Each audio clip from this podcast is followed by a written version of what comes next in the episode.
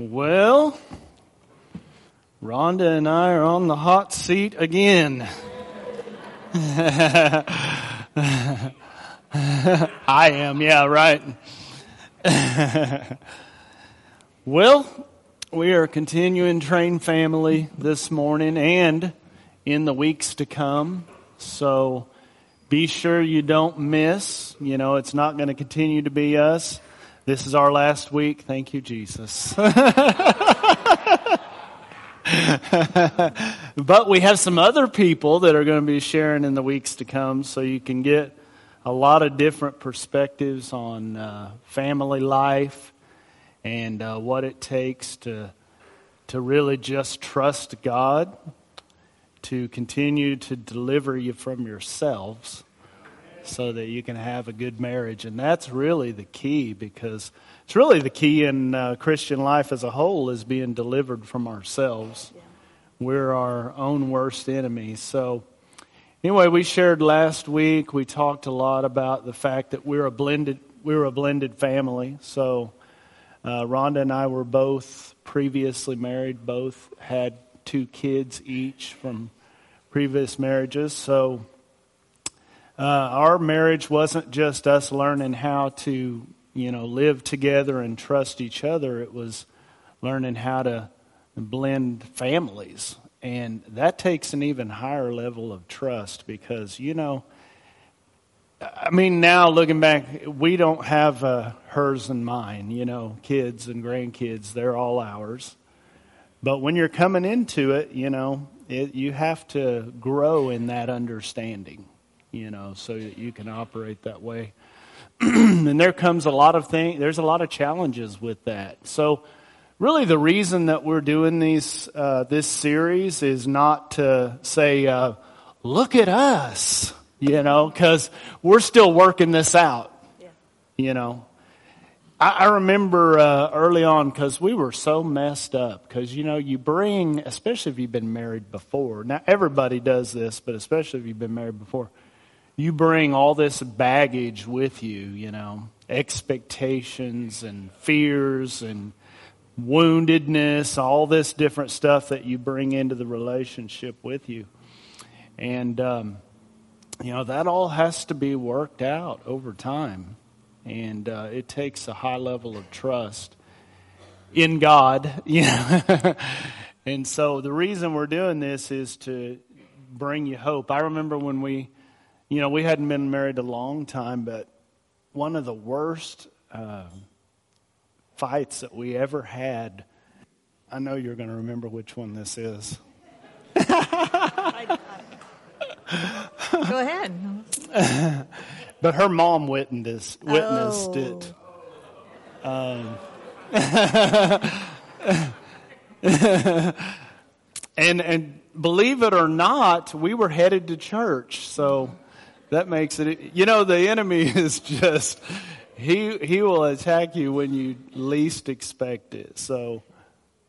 And of course, my mom loves him or loved him better than me. So I got in trouble by her. but, um, yeah, so we were uh, heading to a New Year's Eve service, and I was actually ministering that night. So I know that even irritated her more because when we walked into the church, I'm like, hey, everybody, what's up? she was always like, how come, you know, you can be so mad at me, walk in there and be so, you know, so easy to get along? I said, well, they didn't make me mad. So.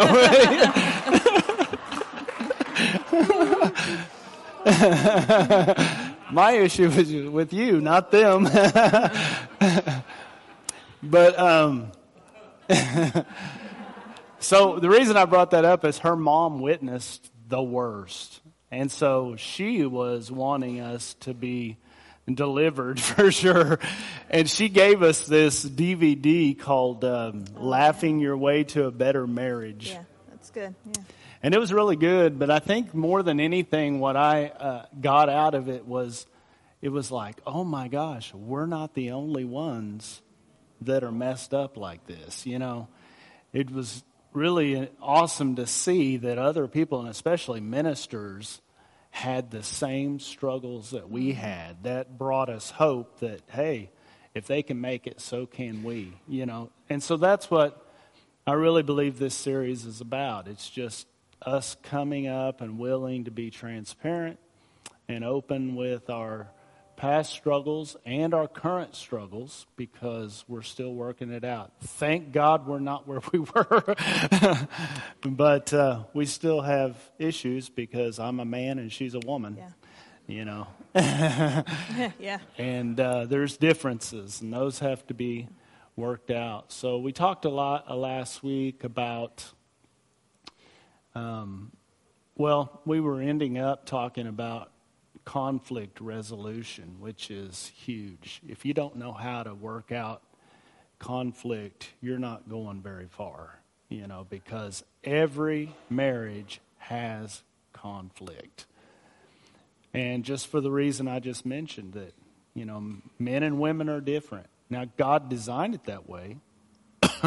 he had a very uh, specific reason for designing that way so that we could complement one another with our differences. Actually, diversity is strength, it's not weakness. Mm.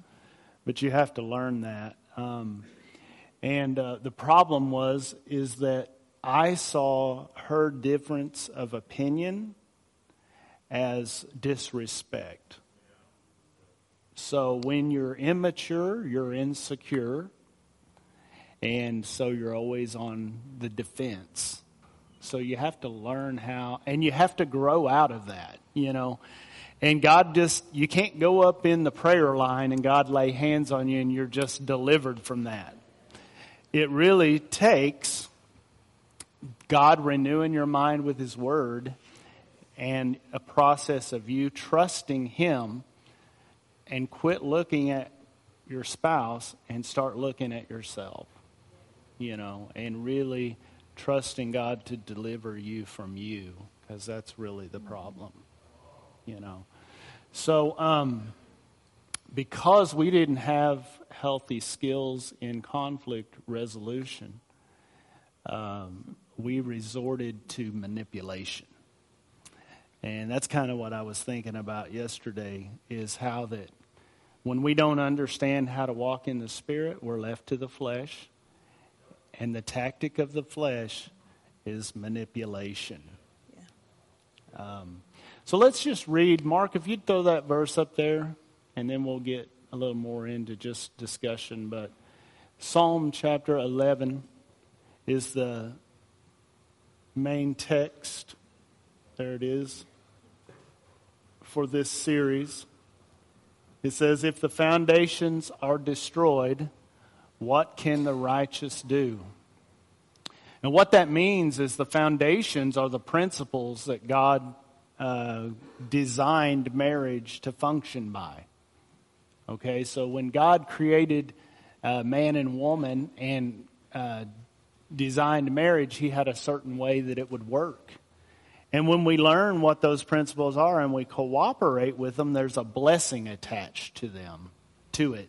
But if we violate those principles, then the opposite. it doesn't work the way. And the problem is, is that most of us learned how to, re, you know, have relationships through our parents and you know just people that we know and from the world, and those ideas are not God's ideas for marriage. So we have to relearn how to do life, and that takes that takes time. So there was a lot of manipulation. You know, why do people manipulate one another? Because they don't know how to get what they want, you know, uh, out of their marriage, and um, we don't know how. We don't trust that we can operate in love and patience and things like that, and get out of that union what uh, we desire. So we lean to the flesh and we try to manipulate our spouse into being and doing what we want them to do. Can you relate? Yes. I second that. um, so there was a lot of that. And, you know, we've learned here at Lake Church for sure that, you know, manipulation is witchcraft. Mm-hmm. It's trying to use intimidation and uh, you know things like that to try and get our way.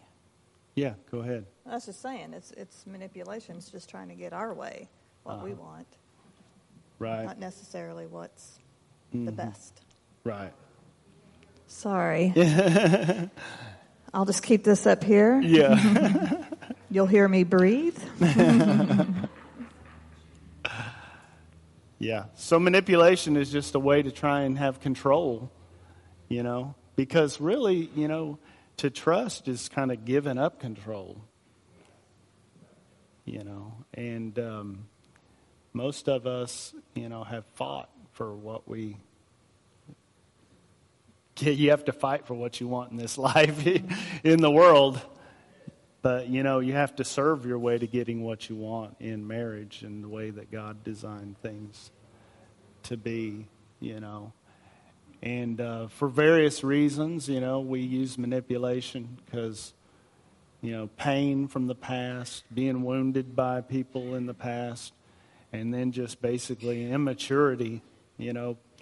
Thing about it is we all come into the kingdom of god as babes in christ so we have to grow up you know and it doesn't matter. You know you don't grow up spiritually over time.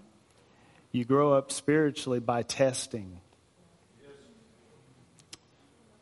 You know so just because you've been a christian 20 years doesn't mean you're a mature one.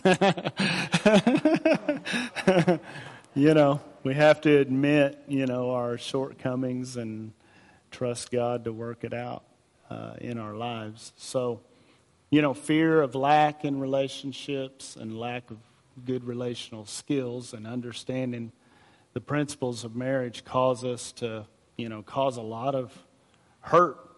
And then you just add to all of it, you know, and have more to try and overcome. So we were kind of thinking about how we manipulated each other early on because everybody has uh, their own way of working their craft.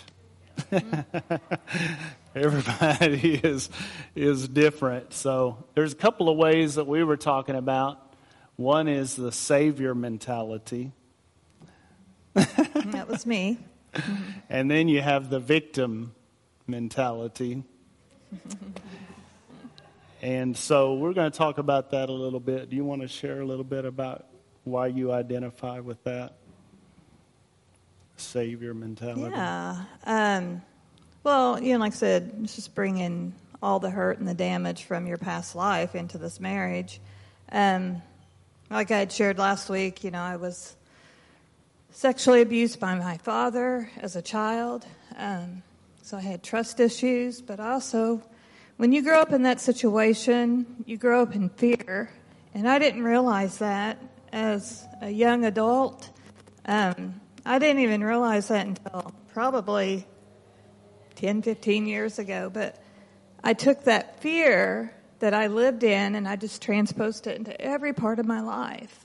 Um, also had anger from that, and I didn't realize it either. Um, I was a very angry, very bitter person um, just because of my childhood and then my first marriage. And like I said, I had that mentality of I didn't need a man, I can do it on my own. You know, I was um, taking care of myself basically from the time I was 22 until we got married at 37. I was 37, he was a little bit younger. Um, so that's many years to take care of yourself. And I did it on my own. I mean, I worked two or three jobs, raised these girls. Um, every relationship I seemed to fall into was, I, I felt like, not about you, babe, but I felt like I had loser tattooed on my forehead that I couldn't see, but all the losers could see it, and they would like be attracted to me. Um, I love you. so, love you, loser.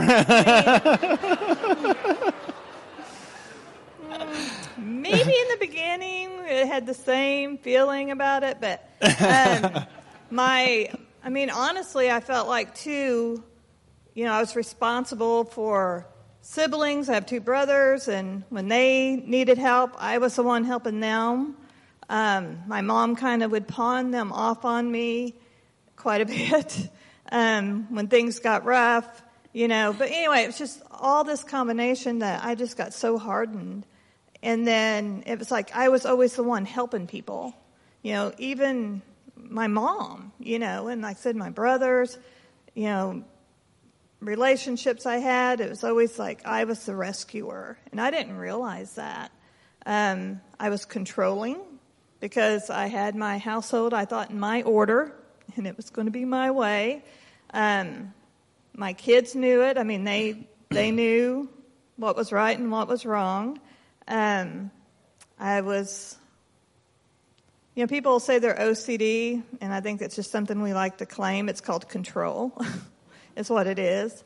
I I was very controlling on the way things should be done. I mean, my spices were alphabetized, and if anyone messed them up, I would get mad, you know, just silly stuff like that. I mean, we had a big fight not too long after we got married because I was working many, many hours, and he was trying to be nice and help me fold the towels. not the right way. and I couldn't handle it. And I didn't gripe at him, I just refolded them, but he noticed. And he got mad and he's like, if you're going to redo what I've done, then why am I even trying to help you? And I was like, well, do it my way. then it will be right. But I mean, there was a fight over that. Um, so then, you know, when we got together, like Kevin had shared, um, he had a lot of, he was irresponsible in his life before me. He was saved. He was trying to do the right things, but he had a lot of, um, I'm just going to say it. I mean, he was focused on his work and his money was going to legal cost. We'll put it that way. He had to get some things paid off and pretty quickly, or he would probably have went to jail for quite a while.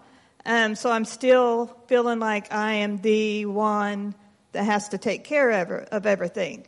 You know, most people when they get married, you know, especially coming out of being a single mom all those years, you know, it's like, oh, yay, I'm going to have someone to help me not only, you know, be my partner in life, you know, throughout raising my children and doing things like that, but also financially. But that wasn't there because we had to focus on that. And I think I felt like I had control over you because of that situation because I was still the one paying the bills, but I had, sometimes I felt like a child, you know, mm-hmm. is what it kind of came down, boiled down to. So, yeah, I mean, I had that savior mentality and didn't realize it. And it came across really harsh. Um, I treated him like a child instead of a husband. Um, when it came to decisions, you know, like I said, that's why it was my way or the highway. Um, because I thought I knew what was right for us. It was not that I was trying to be mean, but I just thought he needed my help, you know, instead of just turning him over completely to God and turning myself over to God completely. So any situation that we would fight over, which would have been the kids, mainly, and I'm just going to say it was more Alyssa, raising Alyssa is what we argued about when it came to raising our children. So like I said, my oldest was out of the house. Um, his kids were with their mom um, the majority of the time. So we were trying to raise this little girl over here in this craziness. So we'd have fight over finances, the kid. um, by me being a control freak, uh, I wanted to know what we were doing tomorrow or in a year. It had to be on the calendar, you know. he wasn't that way. I'd be like, oh, we're supposed to do this now, you know, and that would make me mad. And so I would try to control those situations. Boy, he's getting to hear a lot. It's good. Keep going.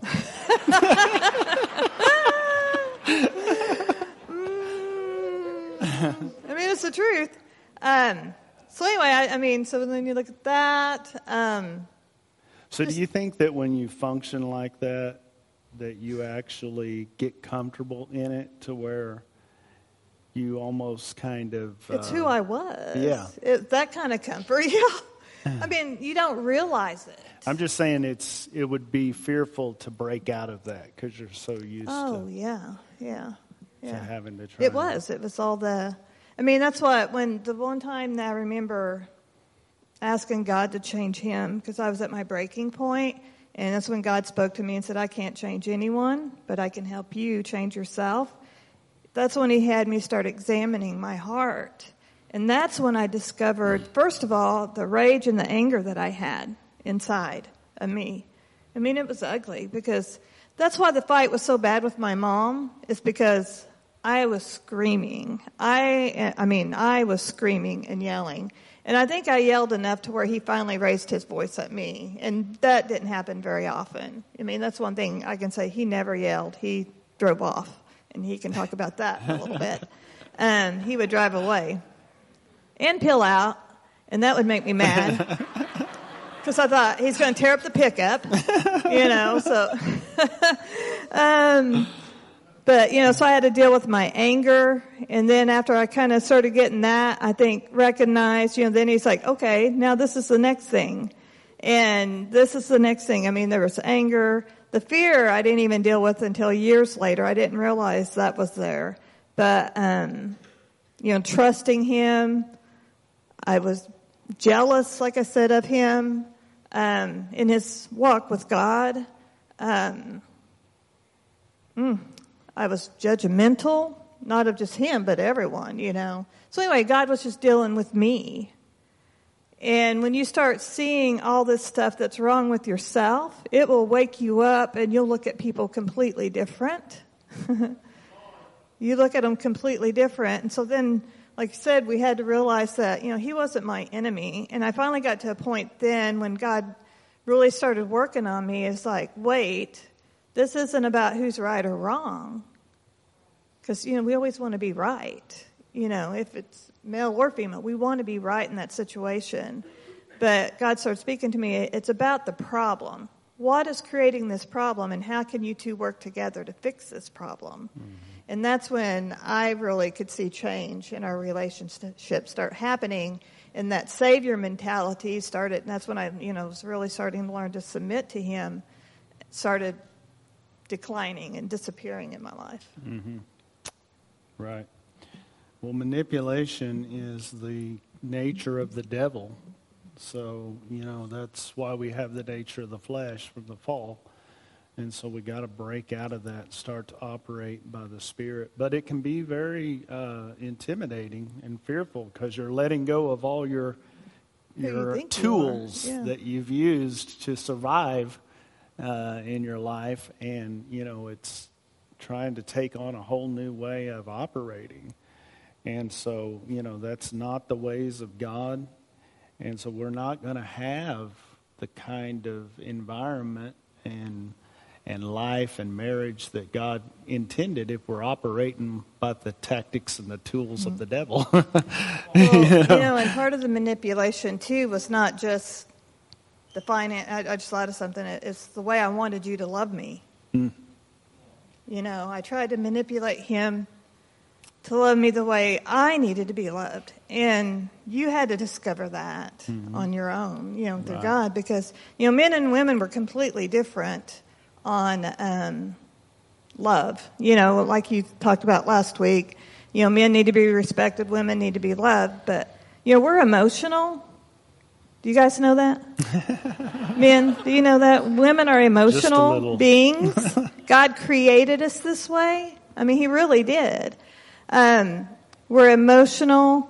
Um, we know what we want, you know, be it right or wrong or whatever. And men are not emotional.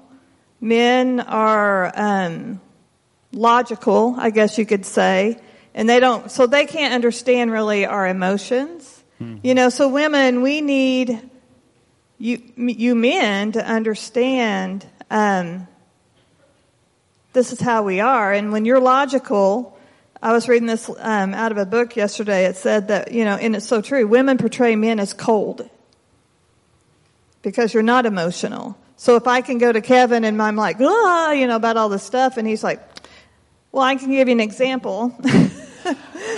no, no, no, no. I'm sure there's no, plenty. no, there's plenty. But I, I, mentioned, you know, last week, no one mess with my babies or grandbabies, you know, because that's when we get real emotional. And I know Lissa could be going through a little trial or tribulation with her friends at school. and I would get so mad. And I don't know if any of you other mamas have done that, but when someone hurts your baby, you want to go beat them up even though they're 12. And you know that's illegal and I didn't want to go to jail. So, you know, I just stew on it and I get so mad and I think, if I see that little girl, I'm going to tell her that, you know, and I would say it out loud and Kevin go, Ronda, Jesus never defended himself. Just pray about it and God will get the victory on this. Oh, that would make me so mad. It's probably the logical thing to do, right? So I would sit back and submit and do what he would say to do. And next thing you know, I mean, her and the whoever it was being mean to her were friends the next day, you know. And I mean, it would just continue like that and over and over and over. I don't know how many times he's told me that in my life. Ronda, Jesus never defended himself. Just give it to God and he will get the victory. And that changed my life. Not just with my children, but in my work environment and everyday life. It, it, it changed. So, you know, like I said, we've got to understand that logic is necessary too, ladies. You know, like I said, men need to understand we do have those emotions, but you've got to be the leader that's going to be able to give us that logic and explain it um, so you don't come across cold and just, you know, kind of throw us to the side or whatever. You know, women, we like, um, or we need words and we need time. You know, and if a husband is not talking to his wife or um, spending time with her, that's going to make us manipulate you to get or want to manipulate you to get what we need. You know, so there's always a there's always grounds for what we do wrong, but we've just got to learn how to turn that into what um, God's word tells us to do with that.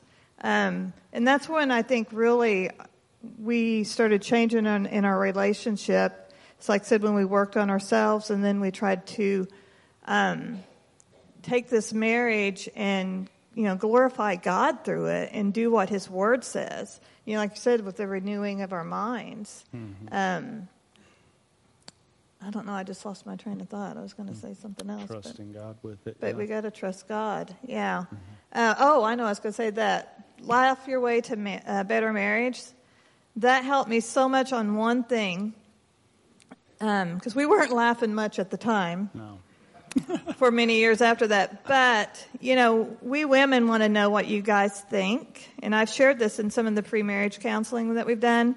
But, you know, you all could be just sitting around staring at the ceiling and we think, are they thinking of another woman? or are they, th- you know, we don't know. It's like, what are you thinking about, honey? And they'll tell us nothing. Liar.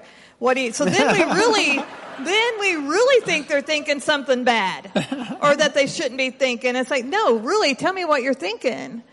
And he'll say, nothing and it's like you can't think nothing because we are wired women we are wired so different. They explain like you know all these freeways or whatever highways go in every direction. That's our brain. And you all have these boxes in your brains and he said there's a nothing box. And he said you women do not try to get into your husband's nothing box and try to decorate it. It ain't gonna happen. Right? I'm yeah, because then it would be something. And we yeah. we need our nothingness. Yeah. But we don't understand nothing. And and it gave me so much revelation. I mean, it gave me so much freedom to understand that. And I remember one time we were sitting in the house and Kevin's cousin was over there, a male, and they were were kind of talking about it and they were both sitting over on the sofa and I was across from them and we were talking about the nothing box and they were like, yeah, it's great and blah, blah, blah. And I'm sitting over there and finally Tim, his cousin goes, Ronda, if you're thinking something about the nothing box, then how do you say that? About, then you don't have, you're not thinking nothing. Yeah. I mean, have you ever thought about that? Try to think about nothing, women. You can't. You know, so we are so wired differently and we've got to realize that and take that and let it, we're supposed to enhance. You mm-hmm. know, we are to be the helper. And if we could learn how to, when was the right time to get in the nothing box, would that would help you a lot. Yeah.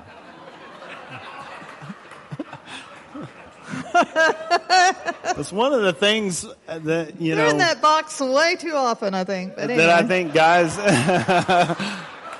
not nearly enough. Oh, I could go.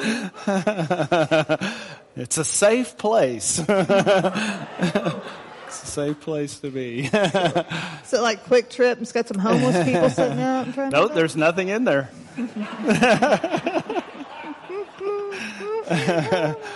It would be so uh. nice. I will talk to God about that when we all get together. Uh. Yeah. So, you know, being with a savior personality type is hard for a man because, you know, we don't want. I mean, God created us to be leaders. Yeah. So we're struggling to try and grow into that. And then when you've got someone who's not, um, how do I say that? Who's trying to save you, then it can be hard, you know. Um, I just thought of this because I'm just going to tell this because it's funny. But uh, her savior mentality, you know, you can't let anything go. You got to get in the middle of it. And for those of you with blended families, this might help you. But Alyssa and I used to, Oh. uh, you know, we would argue and stuff because I don't want to watch Hannah Montana. You know, I. so you know we argue over the TV and stuff like that, and so we would be arguing, you know, and we have a we had a great relationship, um, but then she would get irritated and she would want to get in the middle of it, you know, and then we would turn on her. So I mean, it's just like It's horrible. My own child would turn on me. she's, she's like my mom. She loved him better. Yeah. and the reason, and you know, because, you know, so she was the savior, but I was a victim. And so, you know, the thing about victims, and I think probably had a lot to do with, you know, my past and stuff, you know, the thing about victims is they're passive aggressive, where she is real aggressive, you know. I would manipulate under the radar, you know. So, stealth. My craft was manipulate her without her knowing that she's being manipulated, you know. and so, um, you know, when we would fight and I would try to get my get the upper hand, it was leave, you know. And you know, I was thinking about that. Why do people walk out and leave like that? And I think you know, a lot of this stuff, I think it's subconscious. We, we're so ingrained in it that we don't even realize what we're doing. We're not intentionally doing it, but we're so used to operating that way that we don't even recognize it. But I was thinking about that, like a lot of the times when I would, we would get into it, I would leave or I would just go for a drive, and I think subconsciously we're thinking like it's a threat. I may just drive down the road, but one of these days I may not come back. You know what I mean? I think, and we try to manipulate that person into changing their behavior out of fear or some kind of veiled threat, you know. And that comes at a cost, guys. There are things that you can't, you know, you can't take them back, and you're just adding to all of the stuff that you're having to work out. So, you know, if you're passive aggressive and you're the type of person that you're going to depend on, you know, trying to ice people out, ignore them, you know, and you know that your partner, you know what gets them, so you're able to, you know, use that against them. I know that she wanted, always wanted to talk about stuff. So how could I hurt her? Just avoid it, you know. just get away and uh, let her think about it for a while. You know, that was kind of the way.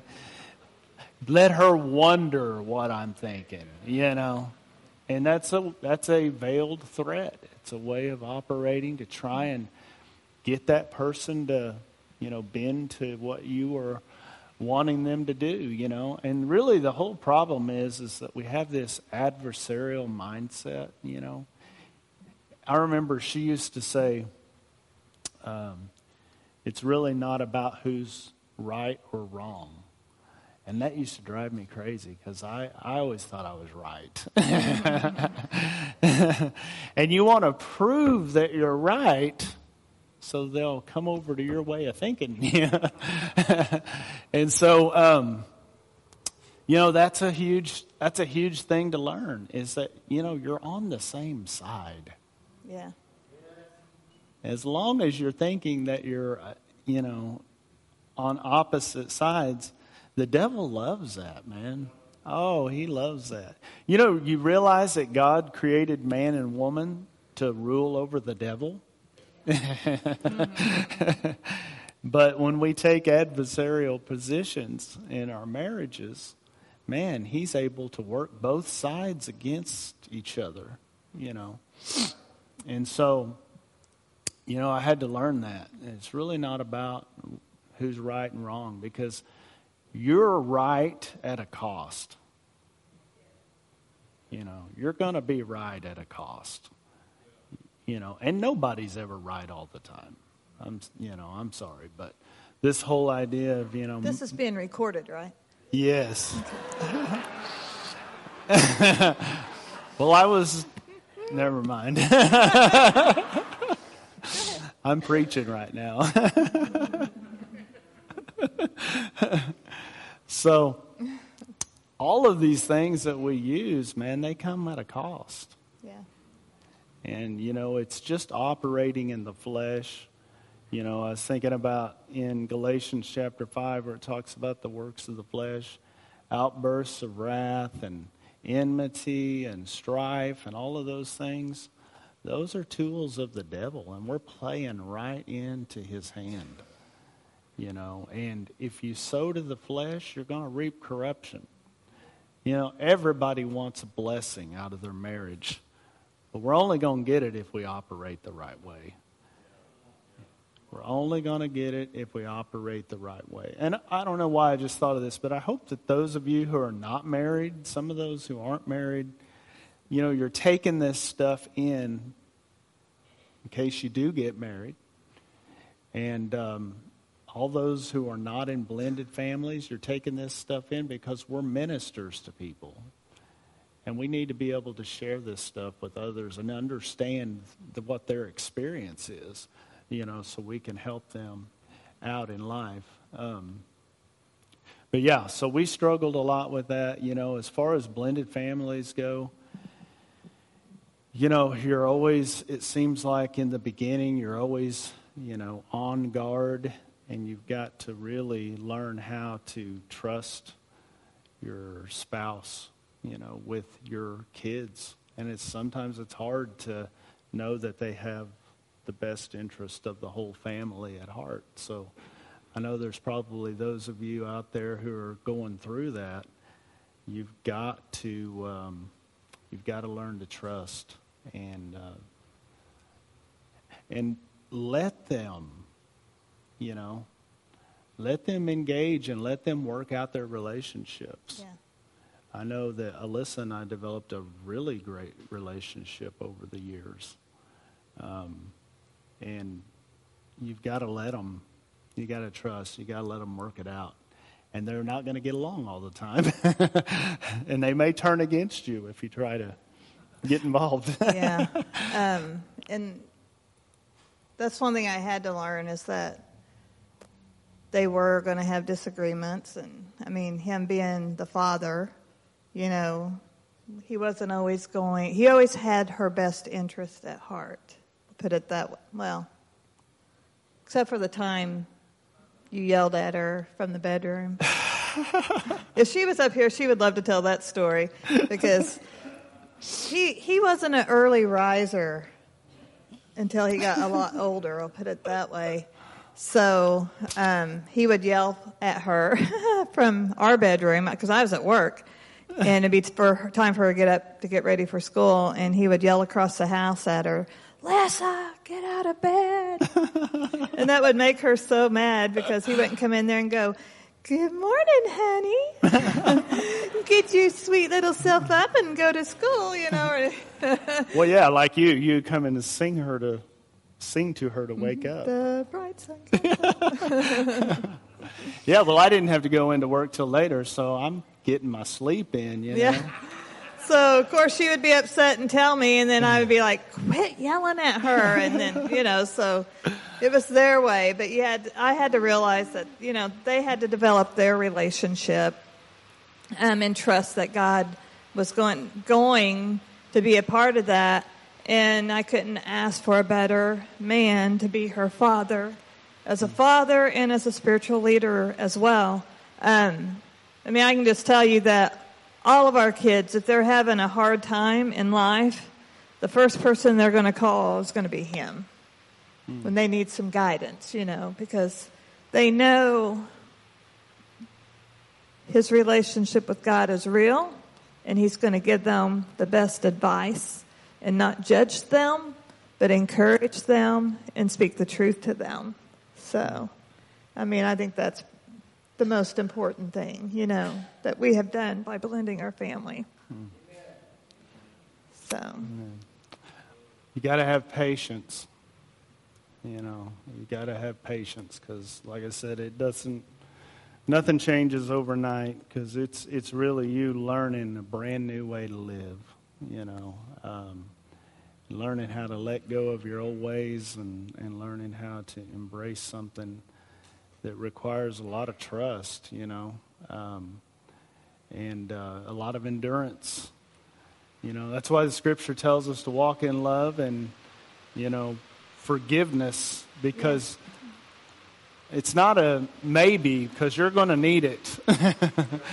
it's, it's something you're going to have to learn to make a part of your life and the way that you function together because you're going to have to have it in order to make it. Even the best of marriages have the same issues that they're going to be dealing with, you know. Um, I think another thing about our differences is learning how to just be honest. Because a lot of times I think you fear sharing what you really think um, because of the response that you're going to get out of it. And, you know, God works through honesty, not deception. You know, but it's so tempting to kind of, you know, use that, whether it's passive aggressive or it's being aggressive with it or not.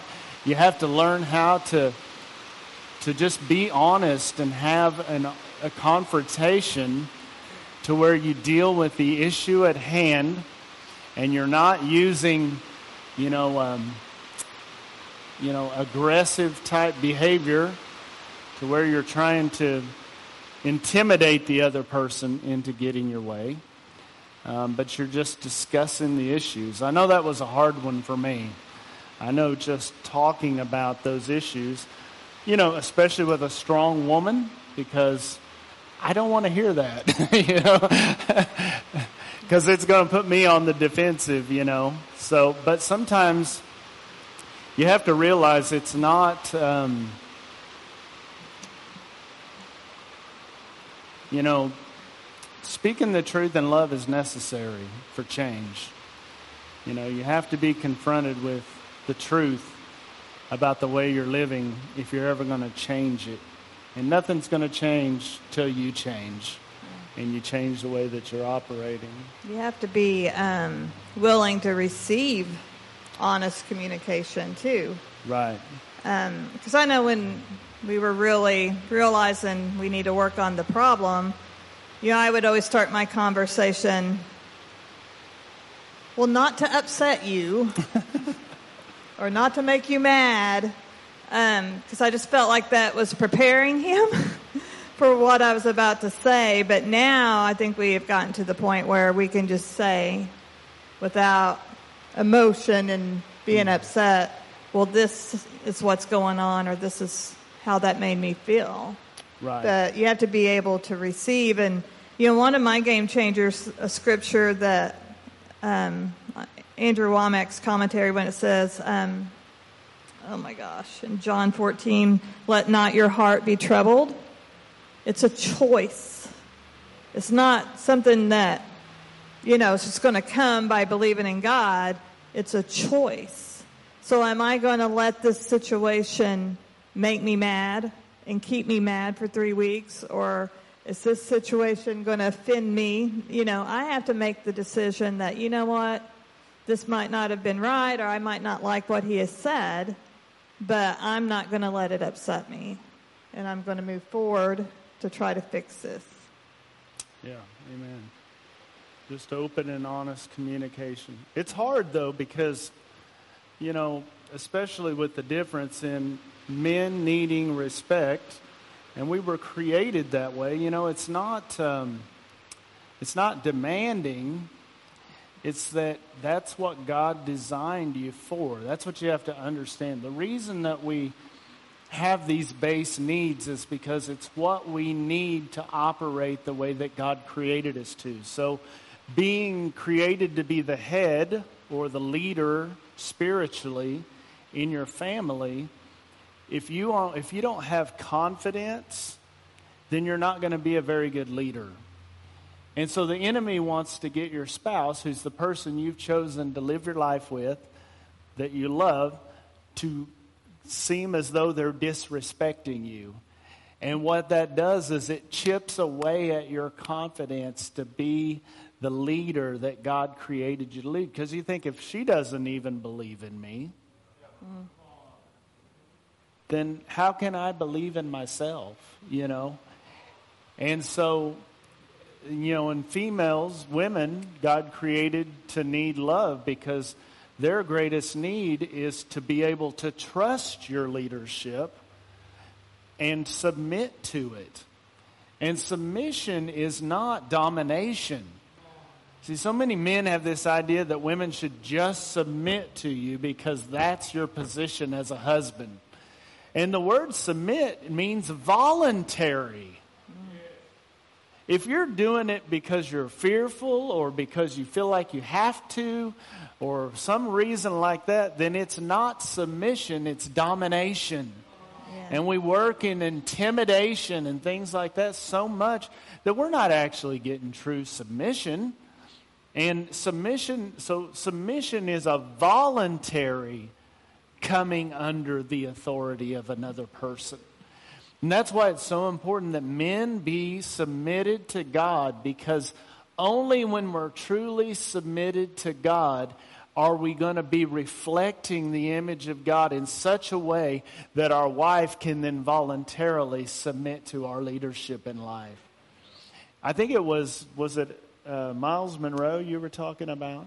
That he said, this was so good, he was talking about marriage and he said that husbands are, are to mirror the nature and the character of God and wives mirror the, is it glory? Do you say glory? Mm-hmm. The glory of God. So husbands are to mirror the glory of God to their families, and then wives actually mirror their husbands.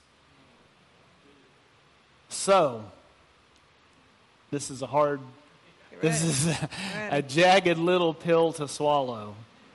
But husbands, look at your wife, and that's going to reveal something about you. Got okay? quiet in here. it's so true, though. Mm-hmm. You know, in the Ephesians 5 narrative, that the husbands are in the place of Christ, the wives are in the place of the church. God created it to function that way. Husbands, love your wives. It's always them first, it's always us first. I always tell guys when we do counseling, you know, I'm sorry, but it falls on you, you know, and we have to accept responsibility. If you want to be the leader, be the leader. But leadership isn't about power, it's about responsibility. Sorry, I stood up like that. I don't want to. About to get us preach on. But it's the truth. If we want our wives to be what God designed them to be. It's up to us to sow what they need into their life so they can be. You know, I've thought about, you know, it says, Christ, uh, Husbands, love your wife as Christ loved the church. How did he do that? He gave himself up for her. Listen, that means you're going to have to lay your life down uh, as a seed if you're going to have the harvest that you want back from your wife. You know, it's so true that what we sow is what we're going to reap. You know, and then wives respect your husband as the church respects Christ. Man, those are high standards. Think about that. Those are high standards. This isn't low level stuff. This is a high standard. It, it takes the Holy Spirit to be able to transform our life to be able to function the way that God designed us to. But only then, you know, are we going to experience life the way God intended. For if the foundations are destroyed, what can the righteous do? Good, yeah. You know, only when we submit to God's way are we going to have what God desires for us to have. And so that's a that's a hard thing. You know, I talked about that last week that um, you know, I always think about marriage from the husband's perspective as like I have to give her the right environment and nutrients so that she can develop into the wife that God designed her to be. Um, and I've shared this before. It's kind of like growing a flower. If you give it the right environment, you give it the right nu- nutrients, it will become what you intended to be. And of course, I always use the rose because it has the thorns and you're going to get pricked along the way. But that's part of it. If you will continue to give her the nutrients and environment she needs, she will become what you desire and what God intended for her to be. But husbands, guys, it really falls on us to be the starter. You know, and I've had guys say, well, what if she doesn't change? you got to trust God's process. And you got to be patient because nothing happens overnight, you know. We have this idea that that God just it's always we're so miracle, you know, th- in our thinking that we just want God to just wave his hand over us and everything be fixed. But really it's about it's about learning along the way in the journey. Do you have anything else? That's the truth. Yeah. Um, it's uh, it's like I said, it's not an easy process, and it's not overnight. And we're 20 years in, and um, I think I'd mentioned last week that 10 years ago um, we were sharing at Olton Lake Church, and thought we had come a long way at that time, but there were still a lot of rough moments after that. You know, like I said, up until honestly, probably the last five years mm-hmm. has become really the easiest part of our marriage, I think, or the most settled. I don't know if that's the word I want yeah. to use. Um, but I think that's, like I said, our spiritual maturity has changed a lot. Um, you know, we just have learned to respect each other's differences, I think, a lot too. Mm-hmm. And, and really, you look back and most of the arguments we had, uh, probably all of the arguments we had, we can't remember the, the real reason behind each of them. So, how important were they? We can remember what happened during them and some of the ugliness, but really, what made you get so mad that you drove off in the pickup and threw gravel all over the drive? I have no idea. he might, but I don't. You know, so I'm just saying you kind of look back and you think, wow, that was silly, but you know it was the enemy working against you because, you know, he just doesn't, he doesn't want us to be successful on expanding the kingdom of God. And, you know, if, if we're in church and we're serving, but our relationship is a horrible example, who would want to follow Christ? You know, I mean, that's just right. our everyday walk in our lives. I mean, who would want to be a Christian. I mean, that's the problem with, I think, Christianity nowadays. We're no different than the world. You know, people look at us and they think, oh, I mean, they don't go to church because they think we're all hypocrites. Well, we are. yeah, we're all sick and we all need a Savior. You know, we all have our issues. But my gosh, if, you know, someone that's not a believer can see our lifestyle is different than theirs, then they're going to want to know what do we have that's different, you Amen. know? So, and Yeah, I think it's just sad when you talk about Christian marriages, you know, divorce rate is just as high as the world and maybe even, you know, higher. Who knows? I mean, I mean, it tells you something. It tells you that the enemy wants to break up just marriage. I mean, and we know that. That's what our culture is doing right now. I mean, think about even the representation of the man in the home in television, in movies throughout the last 25, 30 years. Um, the man is uh, kind of portrayed as an idiot, you know, unable to do anything or making all the bad decisions. He's always the, I'm just going to say it like the butt of the joke, you know, and all that. And that's kind of given, I think, us as women and the children growing up watching that, this mentality that they're not worth anything. They're not important. But I'm telling you, the man as a leader of your home is so important. We wouldn't be where we are today in our walk with God if it wasn't for Kevin and his submission to Christ. We wouldn't be. Um,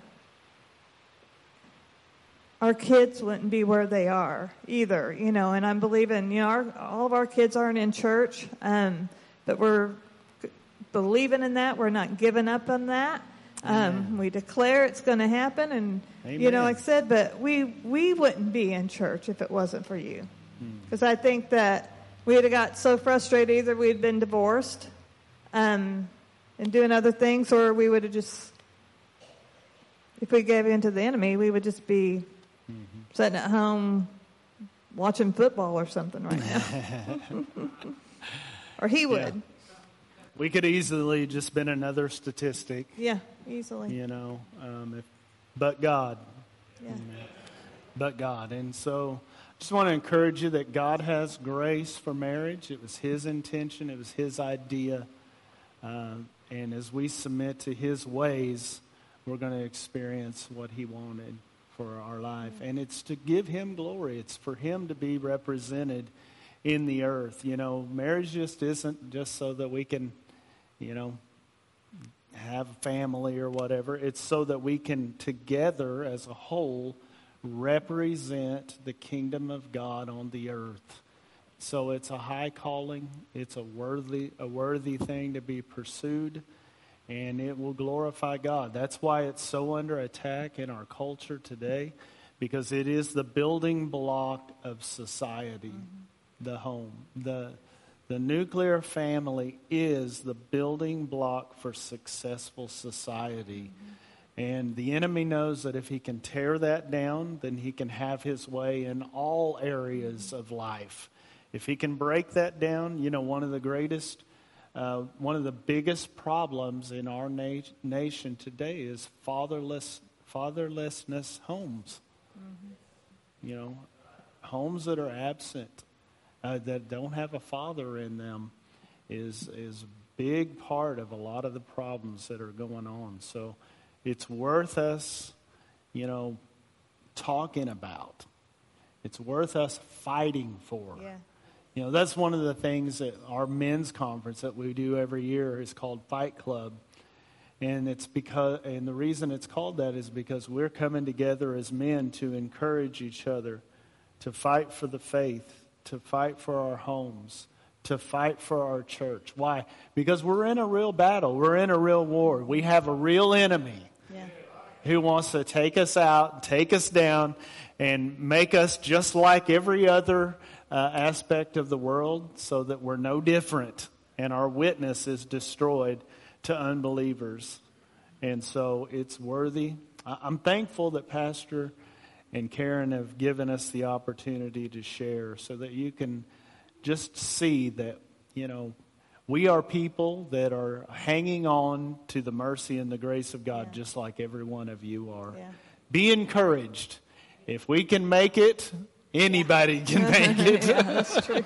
Amen. That's the truth. All right. Well, let's pray. Father, we just thank you so much. We just come together to pray over everyone here this morning, Father God. Just thank you, Lord, for the opportunity to share our story. We pray that it brings hope to the hearers, Father God, that they realize the same grace that we've been dependent on is the same grace that's available to them. And it doesn't matter what condition their relationship is in, you are not limited in your ability to come in and make things right. That we don't have to be, you know, it's not about our ability, it's just our availability to you, Father God. For you are a rewarder of those who diligently seek you. And if we will continue in patience to endure to look to you, to pursue you as individuals, you can make our marriages what you foresaw and intended them to be. And we just thank you for it. We thank you, Father God, for your faithfulness and your goodness, as we sang about earlier, Father God, for your goodness. Your goodness never turns away from us. You never leave us. You never forsake us. If there are people here this morning who are in a 911 situation. I want to encourage you to come forward. We're going to have ministers up here at the close of the service.